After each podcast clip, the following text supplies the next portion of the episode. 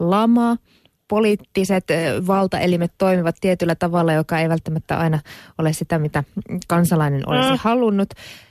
Niin kertooko tämä Mervi Miettinen nyt sitä, että onko tämä nyt otollinen aika synnyttää myös tänne Suomeen jonkunlainen äh, supersankari? Millainen se voisi olla? Mä en tiedä, musta tuntuu, että meille riittää nämä yhdysvaltalaiset tämmöiset eskapismitarinat, että niin kun, tää, kyllähän ne täälläkin menestyy ja myy hyvin, että tämä suomalainen ja suoma, suomalaiset supersankarit, niin kyllähän meillä on niitä. Mutta kun meidän supersankarit on kaikki antisankareita.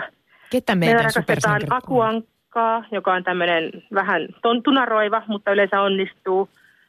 Meillä me rakastetaan tämmöisiä niin kuin, niin kuin B-Virtasta tai Pekka Puupää. Tämmöistä niin kuin, hyvää tarkoittavat hölmöt antisankarit on ne, mitä me, mitä meillä niin tykätään täällä päin. Että meillä on semmoinen ihan puhtoinen sankari, niin mutta että se niin kuin ei oikein mahdu tähän meidän mielenmaisemaan, että meidän on helpompi niin kuin tavallaan mennä katsomaan sitä amerikkalaista ja nauttia siitä ihan vain sitä perustarinasta, mikä on mitä klassinen hyvä vastaan paha, ää, mikä sinänsä on universaali teema, ja nauttia siitä.